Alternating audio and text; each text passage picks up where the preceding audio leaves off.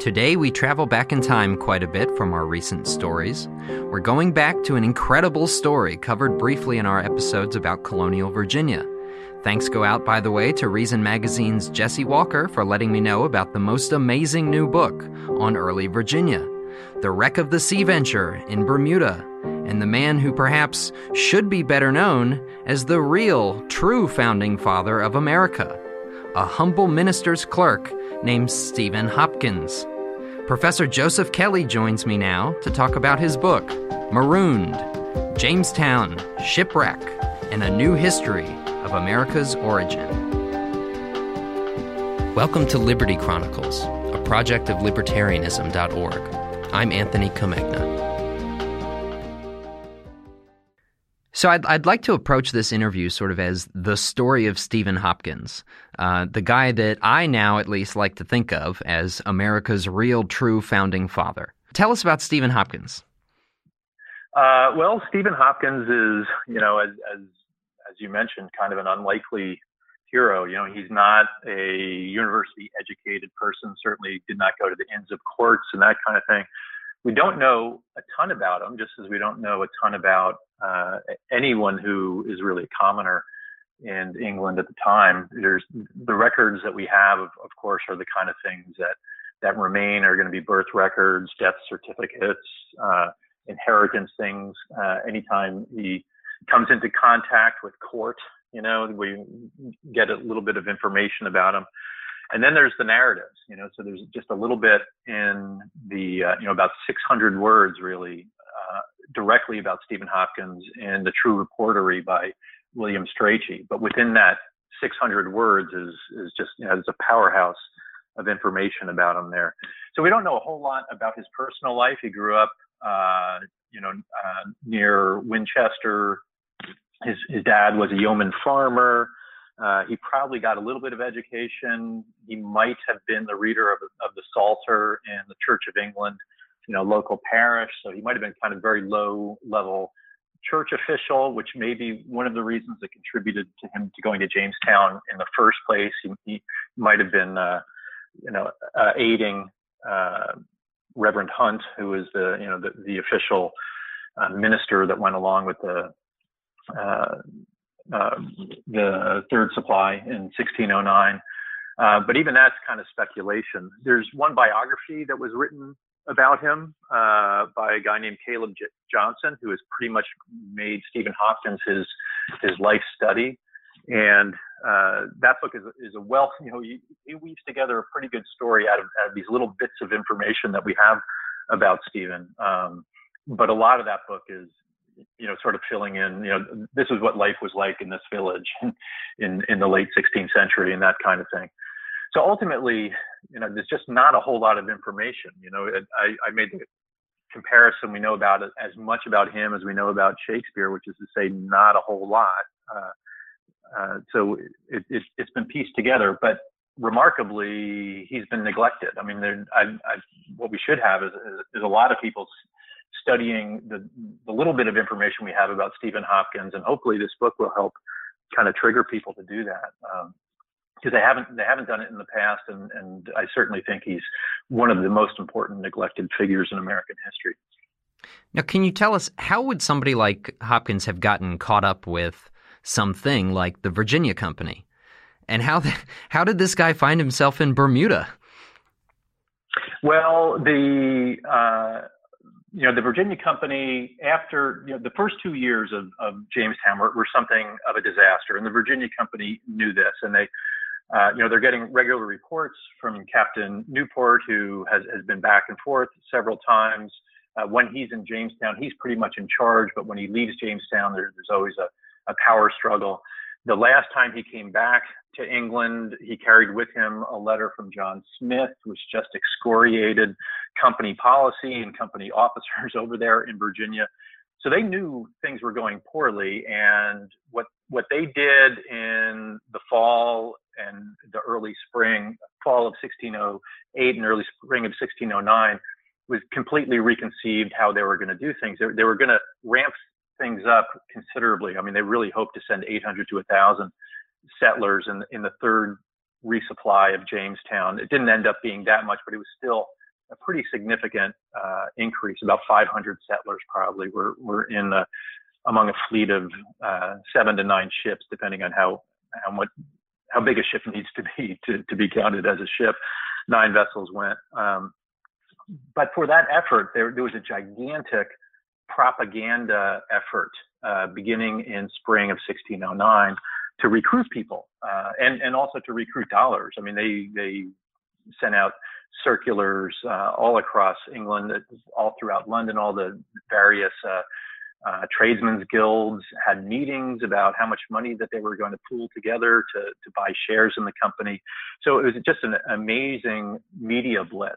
Uh, you know, the equivalent today would be the savviest kind of social media slash, you know, TV advertisement. You know, of course, that kind of nothing equivalent to that kind of media existed, but but it was still just a tremendous effort um, through pamphlets, through um, uh, sermons in churches, through these guilds, as I said, to get the word out. So you you would have to have been pretty, you know, kind of uh, you know checked out of things, especially if you're living in the south of England, which is kind of you know where the maritime activity was taking place, to to not be aware of what was going on. Um, now, with that said, I think it still took quite a bit of uh, courage for for those 500 people to get on the ships and go. I mean, it was still basically going into terra incognita. But uh, but the media blitz, the propaganda, certainly would have reached uh, somebody like Stephen Hopkins and, and,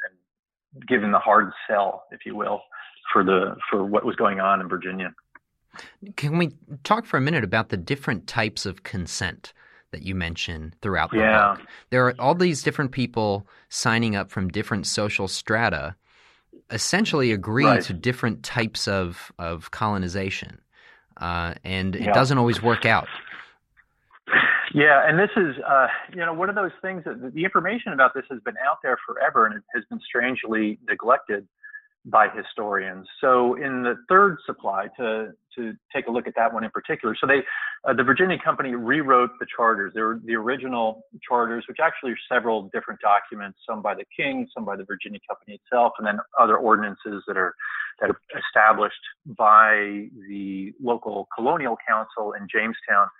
Uh, but they recognized that this uh, method of government wasn't really working. It, it was a, it was a council with a president, so they were going to establish a new form of government where you had a governor that basically had had uh, dictatorial powers. So they put together this charter, but they were still writing it and did not even have the king's approval for it as they were recruiting people. So you know, it's it's kind of an odd situation in which people are signing on to go on this, um, you know, this adventure without even having the document that was that was going to be the Constitution governing them in place yet. Now, even with that said, they had a good idea of uh, the Virginia Company, the council had a, had a very good idea of what was going to be in that document, and they certainly expected it to get approved. So as they are signing people on, uh, they knew what what the uh, you know their uh, their recruits were were signing on to the, the recruits themselves didn't have a great idea. But here's the particular thing that is really remarkable about the Virginia Company. You know, so it's based on the other uh, overseas trading companies, you know, the, the East India Company, the Muscovy Company, um, the Levant Company, that are groups of merchants who each buy shares in this joint stock company, and they pool their resources and also then pool the risk. What's different about this particular, what, uh, about the Virginia company is that people can buy shares with their bodies. So you did not need to have money to buy a share in the company. Now, just in those other merchant companies, owning a share meant that theoretically, at least, you had a vote in the council. And this is what the, even the second charter said this. So theoretically, uh, each of the people who went on the ships to Jamestown in 1609 should have had, uh, you know, a, a, at least to some degree, a democratic voice in in the governance of the company. Now, in practice, that didn't work out because, uh, and th- this, of course, is something that the company officials were, were, careful to do. I don't know if the king knew this or not. We, we don't have any evidence of whether he did or not. But uh, it, it, seems to be the case of what they, they wrote into the, their own provisions that you had to own two shares in the company in order to have a vote on who was going to be a counselor. So essentially, you know, what was in the second charter itself, setting up kind of as a democracy, was right from the beginning getting undermined by the executives of the Virginia company itself. Because the only people who could have two two shares in the company are people who are going to have the money to buy a share, and and that was 10 pounds, 12 shillings, and and most of the settlers, the the common settlers, are not going to have be able to buy those shares.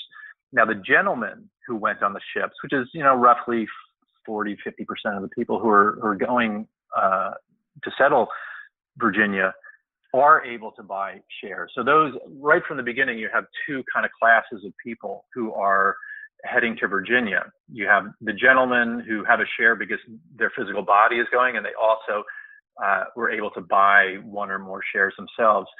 And in the company doc- documents, we can see that they are given special status. It's, it's unlikely, uh, and, and, again, we don't know, but it seems very unlikely from the circumstantial evidence.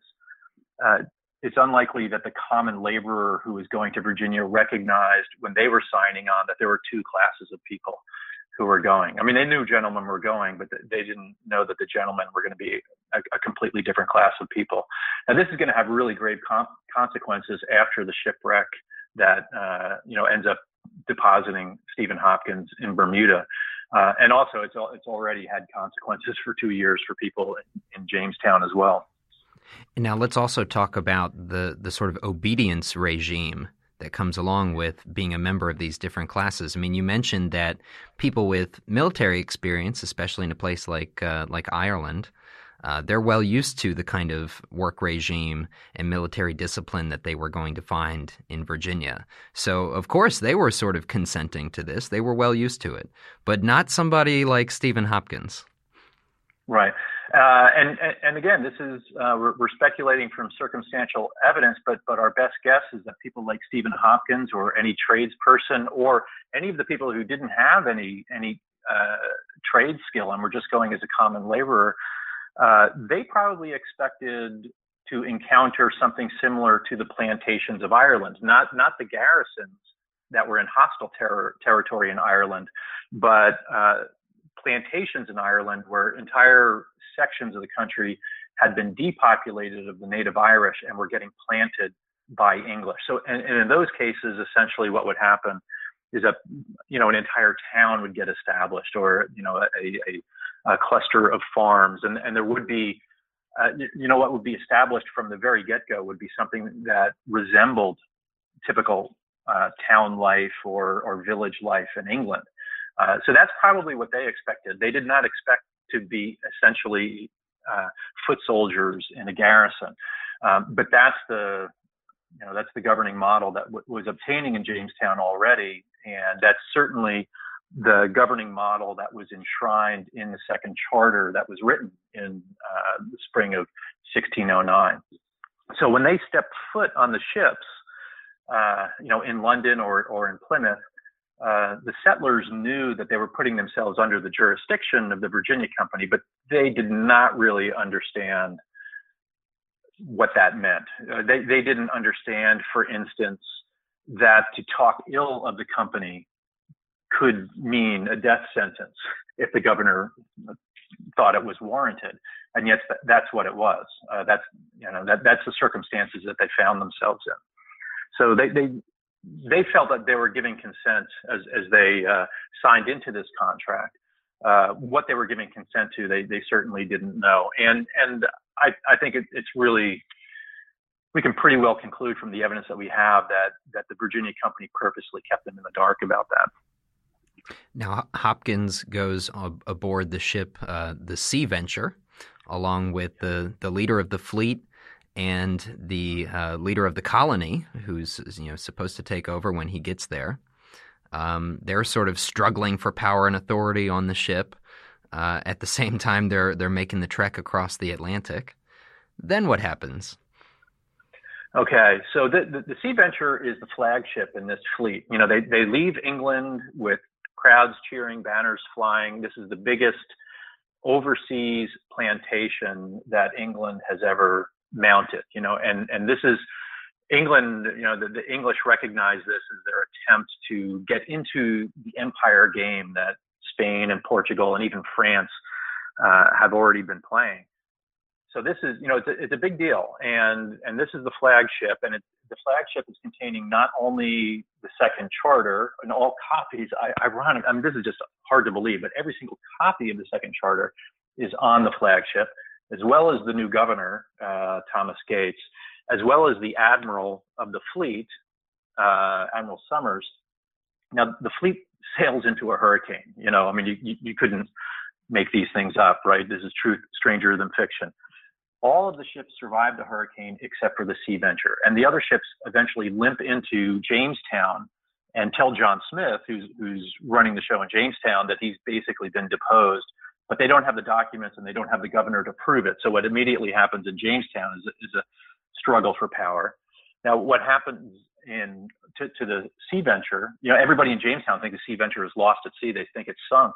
Uh, and it basically would have been. It, it, was filling up with water slowly. They're struggling for three days and three nights, and this this uh, really difficult struggle against the storm. And at the last minute, when they decide to close up the hatches and consign themselves to to the deep, they're they're all going to drown, and they're they're they're just kind of giving up. They sight land, uh, which is seems miraculous. In the middle of the Atlantic Ocean, they they sight land, and they're managed to ram the ship on a reef about a half mile to a mile offshore. And this is the Bermuda Islands, which at, at the time were reputed to be Devil's Islands, uh, completely uninhabited and incredibly dangerous to mariners because of the submerged reefs that are surrounding it. So it's, it's a place that is uh, generally avoided by sailors. Uh, but everybody gets ashore. There's 153 people on board, and all of them make it ashore as the waves are pounding the Sea Venture stuck stuck on this reef. Immediately, there's two Native Americans among them, Machumps and Namontack, who are uh, emissaries of uh, Wahoo Sonnecock, uh, known as, you know, we know him as Powhatan really in, in popular American culture. Uh, they were they were emissaries to King James's court coming back, and, and when they get ashore, they immediately run off into the wilderness and are, and are not seen again until uh, you know, nine, ten months later. At least we don't have a record of them. Everybody else watches them disappear, and they uh, struggle ashore, get up to the high ground, make some huts, and, and, and immediately are confronted then with with uh, what do you do next? Which which any shipwreck, anyone who suffers a shipwreck has to go through, right? You go through the, the, the immense struggle of the shipwreck and getting ashore, and then you're standing on on the sand, blinking at the sun, looking back around at everybody. You look look at who else has survived. You look at the, the debris that has survived, the material debris that's coming up on shore. And the next order of business is how do you survive? What happened in, in Bermuda is re- really remarkable. I mean, it's more uh, compelling than any any of the survivor TV shows or you know the the, the fictional tales of shipwreck you, you can imagine uh, almost immediately the rebellions start taking place. There's power struggles in Bermuda just as there are in Jamestown. The first fissure happens between the governor and the admiral. And it doesn't take long. Pretty much once they realize that they're not going to get rescued, uh, the sailors and the admiral completely leave the camp, go to their own island, and set up their own camp. So we have rival camps uh, you know, within a couple months. The people, the settlers who remained in the governor's camp, watched the sailors go, you know, disappear just as they watched the, the two Native Americans disappear into the wilderness. And almost immediately, the disgruntlement among those settlers sets in as well. So uh, the the the governor, uh, Governor Gates, he is intent you know, fiercely intent on getting to Jamestown because this is this is his big chance. This is his chance to make it big, to make a lot of money, to make a big splash. Is he's got to get to Jamestown to be governor, and he's really got a, a small window to be governor because he knows the fourth resupply is going to be is going to bring another governor. So if he's going to get anything done, uh, you know, for his personal ambitions, he's going to have to get to Virginia as quickly as possible. So he immediately sets about building a ship they have a shipwright who came with them and from the salvage of the sea venture and from the cedars of Bermuda trees that they, they saw down and start hewing into lumber.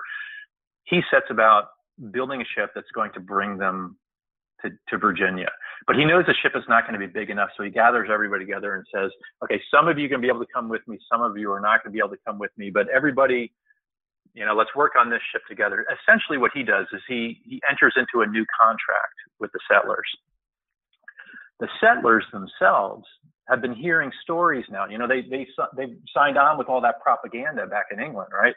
Uh, they thought Virginia is going to be a wonderful place to get to, but as they're sailing you know, before they got into the hurricane, even the sailors who have been to Jamestown are telling what's really going on in Jamestown. And what's really going on is in the first summer, half the people died, you know, so Jamestown is a dystopia. It's not a utopia. And, and the settlers become disillusioned with their contract. So they be, begin to re, rethink the whole the whole situation that they signed on to. They begin to realize what, in fact, the Virginia company thinks their contract says, and it doesn't line up with they, what they think the contract said. So this is where people like Stephen Hopkins come to the fore. And what's remarkable about Hopkins is we have we actually have his words because you know all the narratives are are told to us through the executives of the Virginia Company. If you, you know, John Smith is an executive of the Virginia Company. The tale that we have of the shipwreck and what happens in Bermuda for 10 months as these people are, are, are cast away there.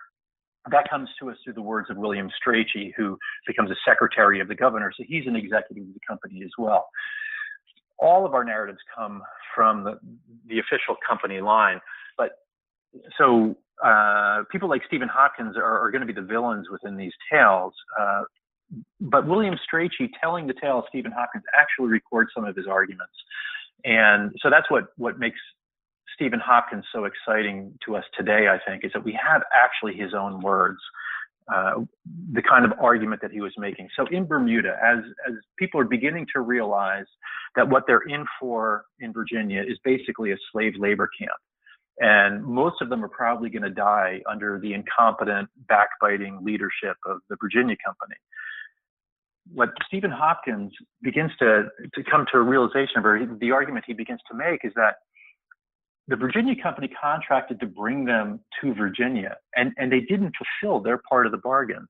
And, and the language he says, the very fact of the shipwreck has ended their contract with the Virginia Company. It's as if you know, the, the, the salt water that they encounter in the shipwreck dissolve the, the contract itself.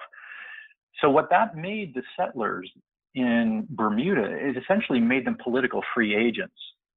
And, and, he doesn't use that term, of course, but this is exactly what Stephen Hopkins is arguing. We here in Bermuda have the ability to, or have the um, uh, the right the right to decide for ourselves what what we are going to do. We can we we are bound to the governance of no man is is what he says, and basically what he's saying is we don't have to do what the governor what Governor Gates is telling us to do. We don't have to build this ship and get on it and go to Virginia if we don't want to. So he starts, and, and, and actually he's he's the the second version of this. There's there's four separate mutinies or conspiracies. And, and what each of them, these conspiracies are, are, are merely to absent themselves from the Virginia Company's jurisdiction, to, to, have settlers go off to their own island in Bermuda and uh, begin their own village. The reason they want to do this is because Bermuda is is basically a paradise. You know, there's fish, fowl, fruit, uh, swine enough to eat barbecue for the rest of their lives. Uh, there's no reason for them to leave Bermuda. Bermuda is, is, just a spectacular place, and and they know what waits for them in Virginia. So they want to go off to their own island, start their own village, start their own community, and enter into a new contract of mutual consent. Now that term mutual consent from the Virginia company is a bad word, you know, and they just they invoke it saying this this is how evil Stephen Hopkins is. He's he's promoting this doctrine of mutual consent. Um, but of course, that's why we ought to be revering Stephen Hopkins. He's the villain of the tale from the point of view of, of the Virginia Company, but from the point of view uh, of us today, uh, you know, he, he's the first one who is voicing the very principles of democracy that are going to end up underpinning the Declaration of Independence. And one Hopkinsite even tells the governor to kiss my arse. So Yeah, tell tell us that story about Uh, that uncommon revolution. Yeah, this is Henry Payne, and, and this is well. I, I guess to get to that story, I, I ought to tell the story of Stephen Hopkins's uh, rebellion. So I, I said there's four separate ones. The first one, the governor gets wind of very quickly, uh, and he discovers that people want to, you know, what they think of as, as marooning themselves. They want to escape into the woods the, the way uh, slaves under in Spanish possessions in the New World would escape into the hinterland, into the swamps, into the mountains, and establish their own government. Uh, but the governor, governor gets wind of it, and he finds out who the six ringleaders are, and he actually maroons them and humiliates them. They they're, they're basically suffering a, a, a, death penalty sentence because they're sent into the wilderness with no tools or anything.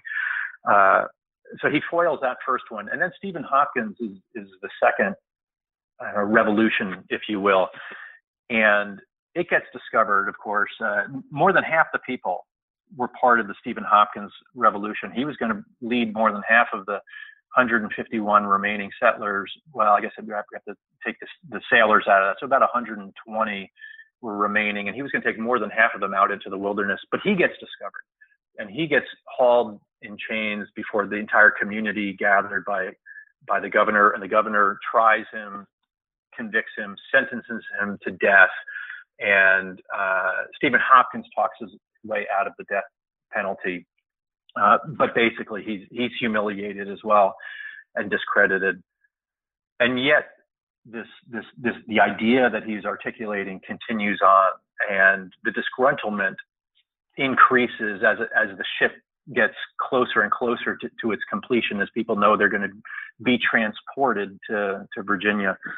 So the Kiss My Arse revolution is is started uh, accidentally uh, by by Henry Payne, who who is actually he's a gentleman. Uh, a couple of the gentlemen, we don't know how many, but at least some of the gentlemen had been persuaded by Stephen Hopkins' arguments and and were part of this cabal. So even after Stephen Hopkins got got humiliated, the, the you know the idea did not die. It, it, it, continued to live, and the new conspiracy was actually going to be much more dramatic. They were going to seize uh, the store of arms and tools and um, you know run off into the wilderness but but they were going to they were going to have the means of their own defense. If if the governor wanted to come and try to take them back they were going to fight their way uh, to prevent it. So this was even a more serious rebellion than Stephen Hopkins had had suggested. And as it was as it was approaching but before it was ready to hatch this guy Henry Payne uh, just had enough. I mean, the governor caught wind of it, but what he did is he um, he doubled the guard on on the on the storehouse, and the gentlemen who were part of his his loyal corps de garde uh, were doing double duty uh, for days and days on end. And this guy Henry Payne was one of those, uh, but he himself was also a co-conspirator and he got to the point where he was just so frustrated and um, couldn't put up with it. He, he, basically broke, is what you know, psychologically broke under the pressure. And his captain, you know, gave him some order to to you, you report for guard duty, and he just blew up at him and said he was he was no longer going to take orders. And then his his captain said, "Well, it, you, you better do it, or I'm going to tell the governor." And Henry Payne said, "The governor can kiss my arse," and that you know, those words were potent enough uh, that, uh, you know, everybody, people heard it and they looked to see what happened. And, and he actually even struck this captain. So there, everyone is, is, is watching the developments to see, see what's going to happen. And, uh, not, everything seems, seems pretty quiet overnight. Eventually the governor hears that he has been cursed out by by Henry Payne, and and he knows that he has to do something, but he has to be very careful about it because he knows most of the people are actually in uh, in sympathy with Henry Payne rather than in sympathy with himself. So he handles it pretty delicately, but he ends up uh, arresting Henry Payne and and again trying him publicly, condemning him to death, and and um, Payne goes to the scaffold. Uh, expecting to be to be rescued, expecting everyone to rise up. And and and they don't. They don't have the courage to rise up, and he ends up getting getting executed. Uh, so this, for the rest of the settlers, the the Kiss My Arse revolution is is kind of the death blow to their hopes of establishing a government of mutual consent in Bermuda. And eventually, the the ship is finished. They they launch it, they rig it, and basically at gunpoint, they the, the settlers are, are made to get on the ship and, and sail off to Virginia. So, in essence, that the, the Kiss My Arse revolution is is the uh, I would guess the, the, the one act of open open defiance that took place in uh, in Bermuda that ends up in an execution and really proving to everybody the, the, the lethal power that the Virginia Company held over everyone. So it was the the, the crucial the crucial revolution, um, and uh, the Democrats, the people who, who wanted to establish a, a government that we would describe as democracy, uh, unfortunately were defeated. Today was just part one of our interview with Professor Kelly, so be sure to check back in next week for the exciting conclusion to the saga of Stephen Hopkins. Liberty Chronicles is a project of libertarianism.org. It is produced by Tess Terrible. If you've enjoyed this episode of Liberty Chronicles, please rate, review, and subscribe to us on iTunes. For more information on Liberty Chronicles, visit libertarianism.org.